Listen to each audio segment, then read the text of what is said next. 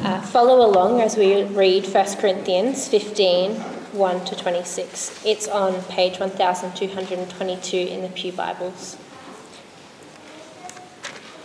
Now I would remind you, brothers, of the gospel I preached to you, which you received, in which you stand, and by which you are being saved. For if you hold fast to the word I preached to you, unless you believed in vain. For I delivered to you as first importance what I also received that Christ died for our sins in accordance with the Scriptures, that he was buried, that he was raised on the third day in accordance with the Scriptures, and that he appeared to Cephas, then to the twelve. Then he appeared to more than 500 brothers at one time, most of whom are still alive, though some have fallen asleep. Then he appeared to James, then to all the apostles. Last of all, as to one untimely born, he appeared to me also, for I am the least of the apostles, unworthy to be called an apostle, because I persecuted the church of God. But by the grace of God, I am what I am, and his grace towards me was not in vain. On the contrary, I worked harder than any of them, though it was not I, but the grace of God that is in me. Whether then it was I or they, so we preached, and so you believed. Now, if Christ is proclaimed as raised from the dead, how can some of you say that there is no resurrection of the dead? But if there is no resurrection of the, de- of the dead, then not even Christ has been raised. And if Christ has not been raised, then our preaching is in vain, and your faith is in vain for even found to be misrepresenting God, because we testified about God that he was raised Christ, whom he did not raise, if it is true that the dead are not raised. For if the dead are not raised, not even Christ has been raised. And if Christ has not been raised, your faith is futile, and you are still in your sins. Then those who have fallen asleep in Christ have perished. If in Christ we have hope in this life only, we are all people most to be pitied. But in fact, Christ has been raised from the dead, the firstfruit of those who have fallen asleep. For as by man came death, by man has come also the resurrection of the dead. For as in Adam all died, also in Christ all shall be made alive. But each in his own order Christ the firstfruits, then at his coming those who belong in Christ then comes to the end when he delivered the kingdom of, to God the Father after destroying every rule, every authority, and power. For he must reign until all he has been sorry, he must reign until he has put all in his enemies under his feet. The last enemy to be destroyed is death.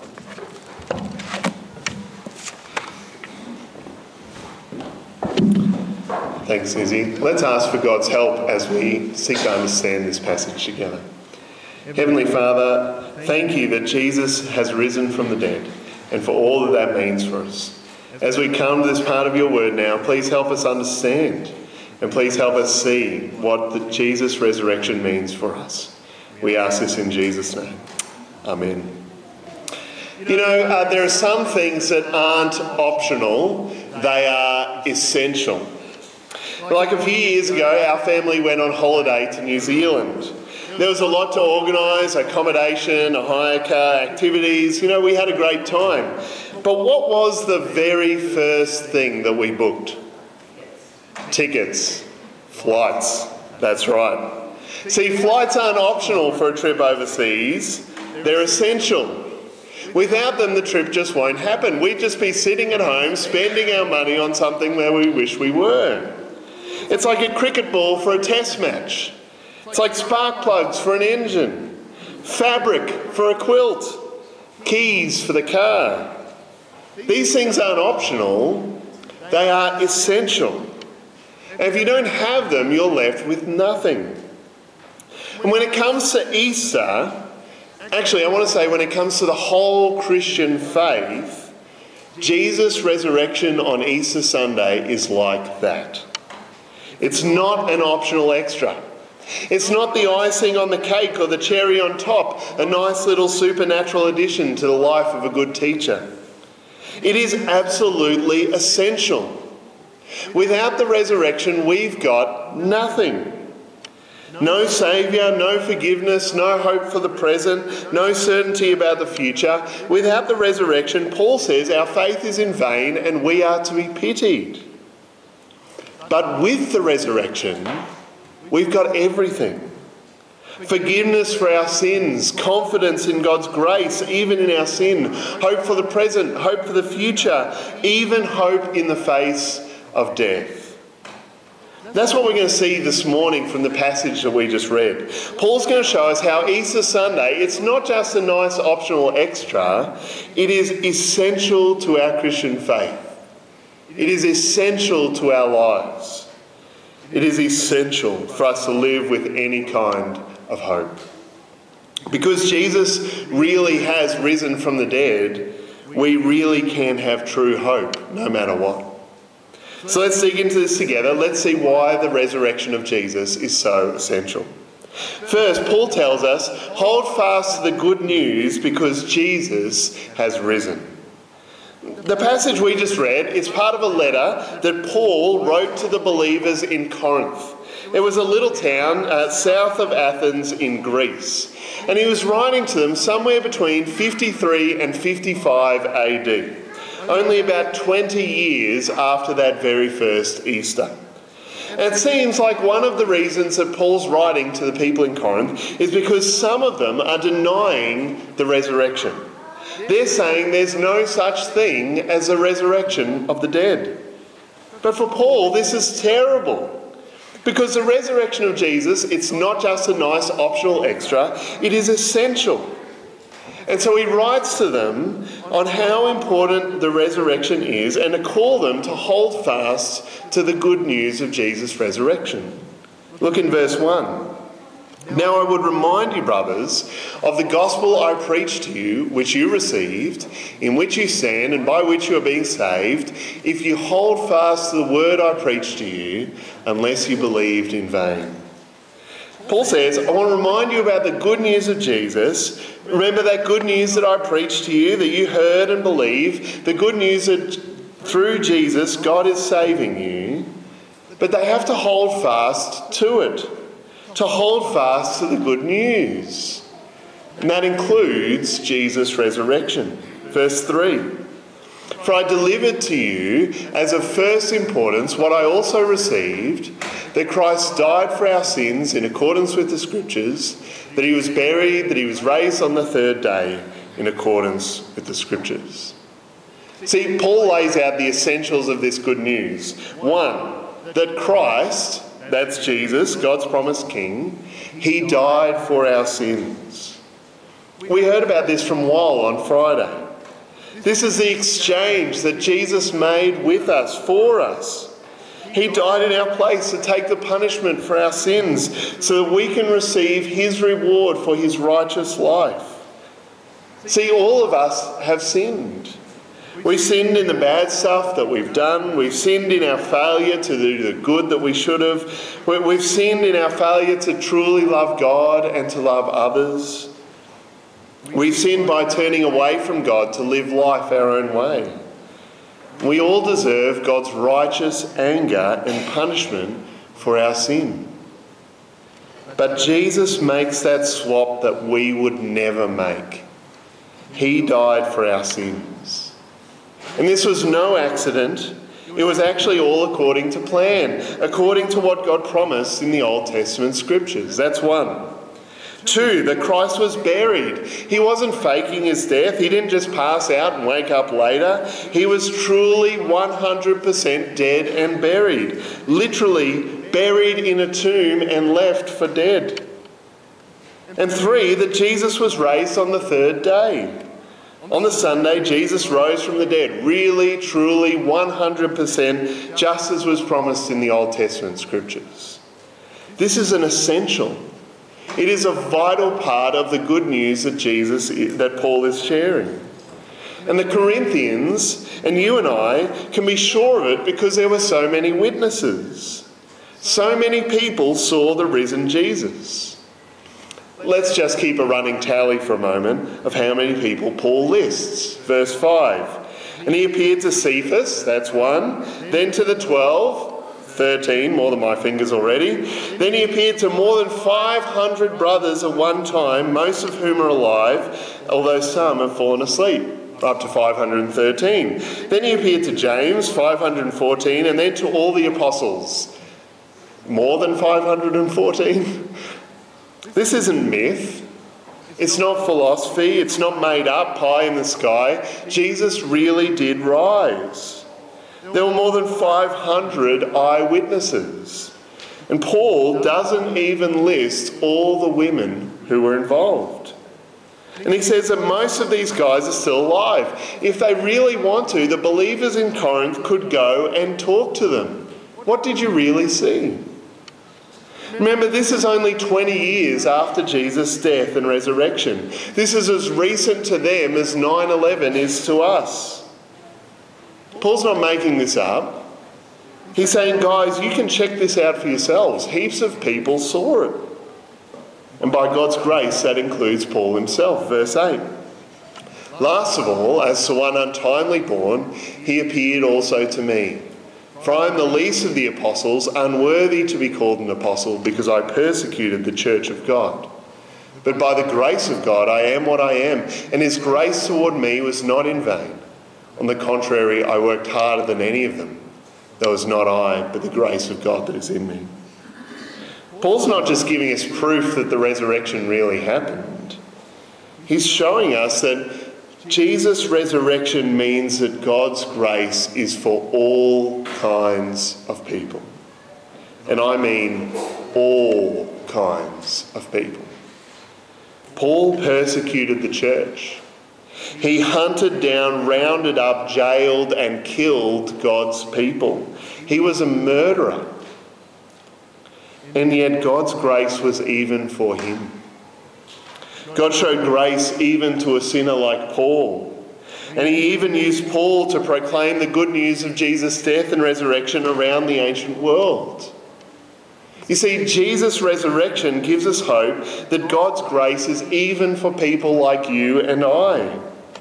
No matter what you've done, no matter how bad you feel like you are, no matter what's in your past, no matter what you're ashamed of or you're afraid to admit, Jesus died for your sins and rose again. And God's grace is for you.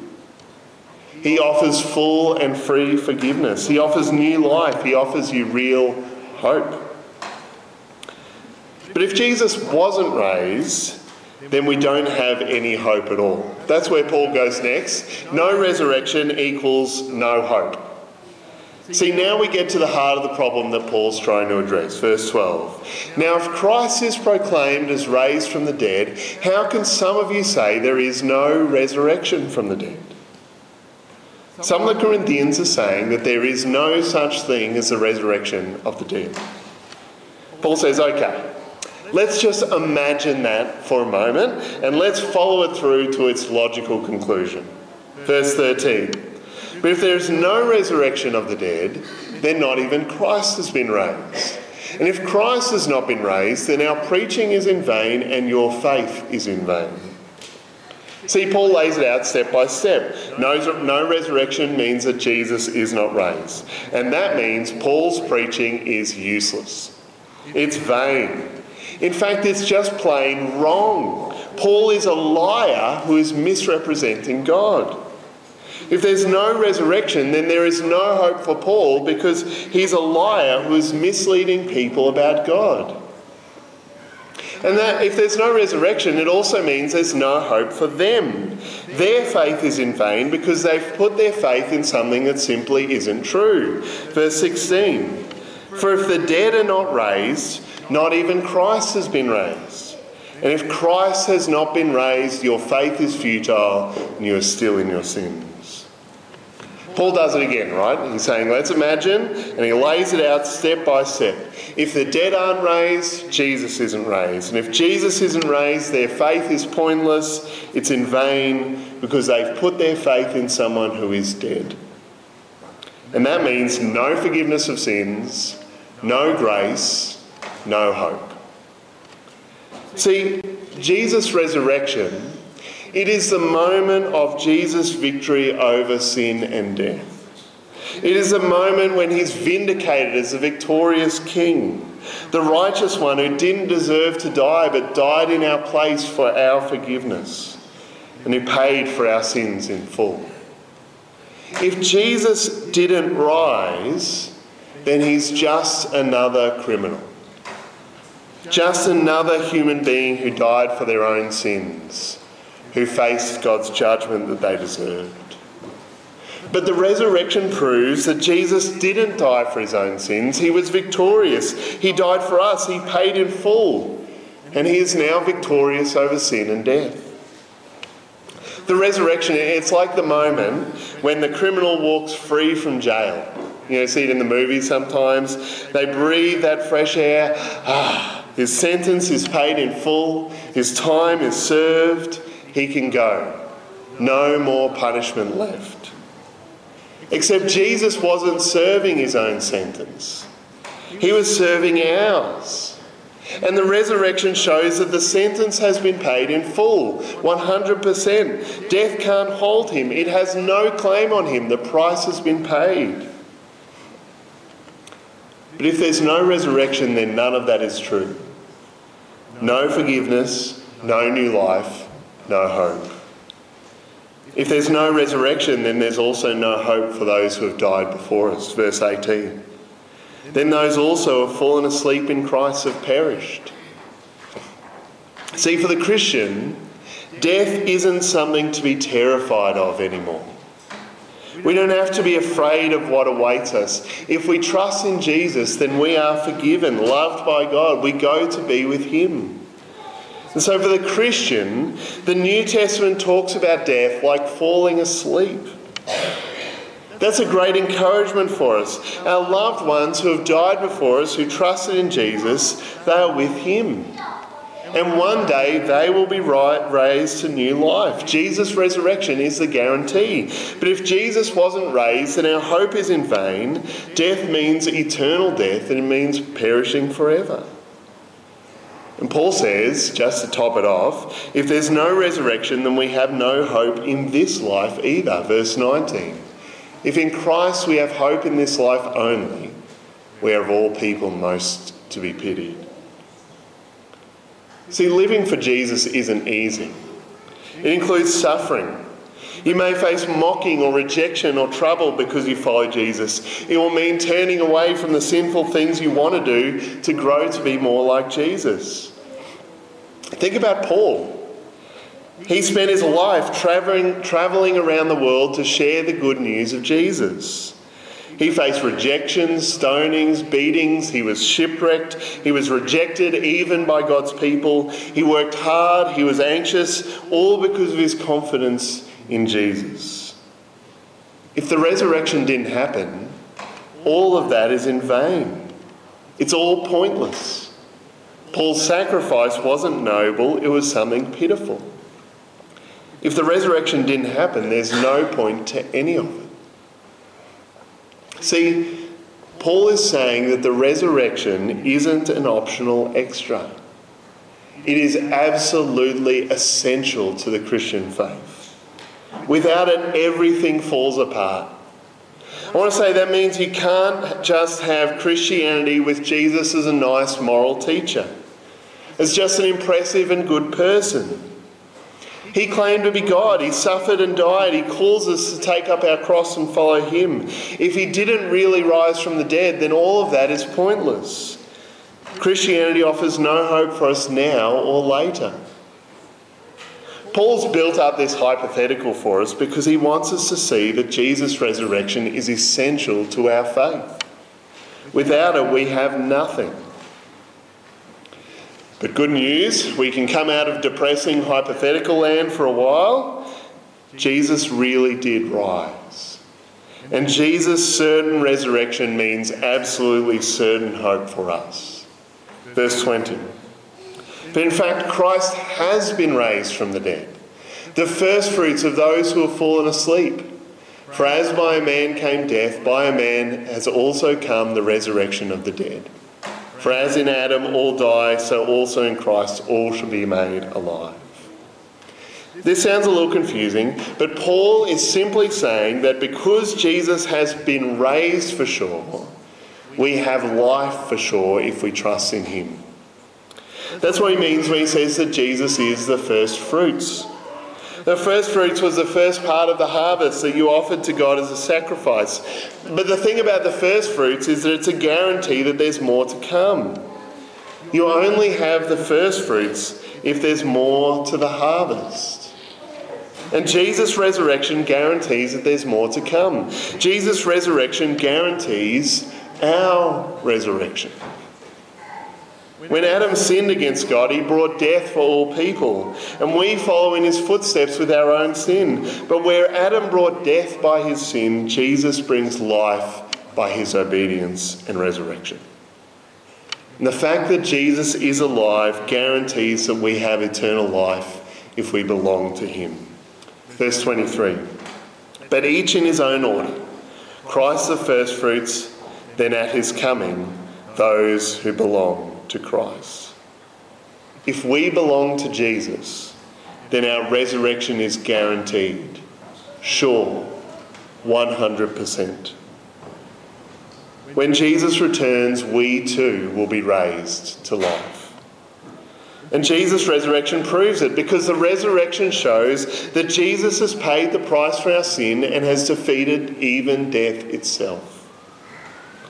Verse 24. Then comes the end when he delivers the kingdom to God the Father after destroying every rule and every authority and power, for he must reign until he has put all his enemies under his feet. The last enemy to be destroyed is death.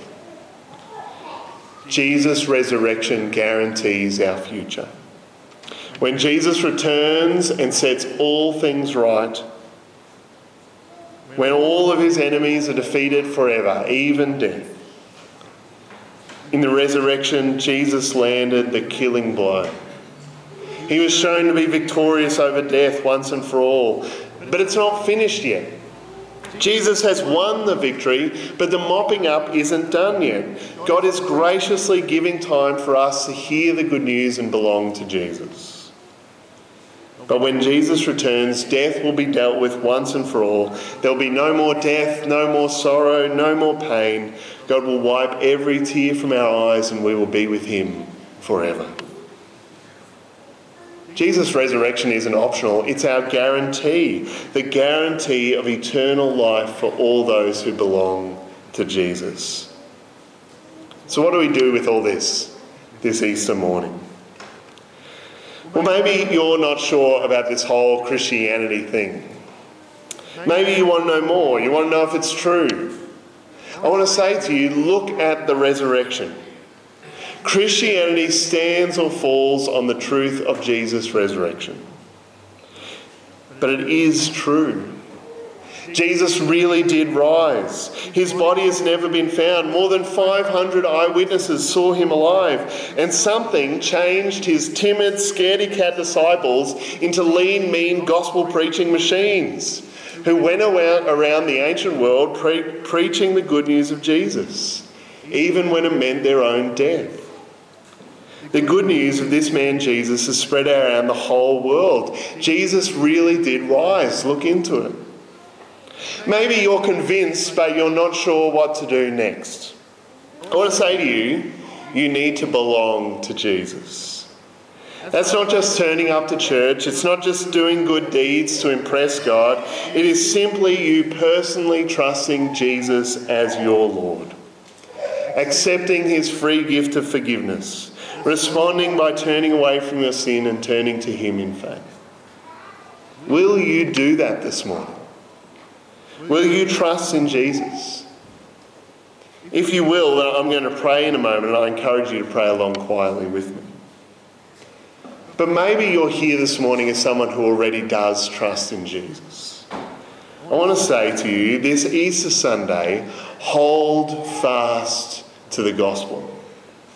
Hold fast to the good news of Jesus, our Saviour who died for our sins, who was buried, who raised, rose again on the third day. Hold on to the resurrection and hold on to the hope that we have because of it. The hope of God's grace to everyone, even sinners like you and me. The hope of full and free forgiveness from God because of Jesus' death for us. The hope of eternal life with Him that means that we don't need to fear death. Instead, we look forward to being with Him forever. Hope that isn't just for the future, hope that changes our present as we face whatever our lives hold with the certain hope that Jesus really has been raised. We will be with him forever. Jesus' resurrection isn't optional, it is essential. Essential for life, essential for Christian faith, essential for hope. So let's hold fast the good news of Jesus' resurrection. Because Jesus really did rise. And in him we really do have hope, even in the face of death.